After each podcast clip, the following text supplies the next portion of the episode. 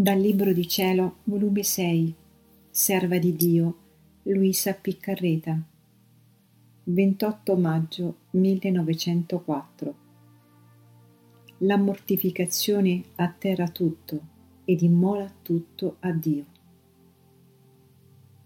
Continuando il solito mio stato, e stando con somma amarezza per le continue privazioni del mio adorabile Gesù, quando appena si è fatto vedere dicendomi Figlia mia, la prima mina che si deve minare nell'interno dell'anima è la mortificazione.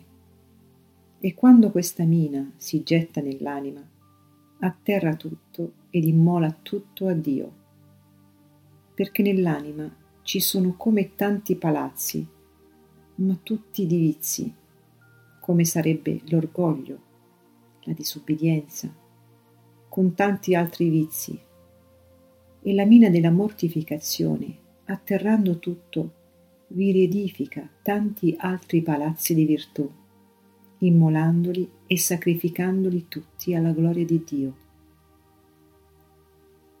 Detto ciò è scomparso, e dopo poco è venuto il demonio che voleva molestarmi solo, ed io senza prendere paura gli ho detto a che pro molestarmi quando tu sei un altro?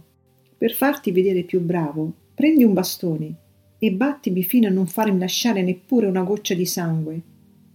Intendendo però che ogni goccia di sangue che spargo sia un attestato di più amore, di riparazione e di gloria che intendo di dare al mio Dio.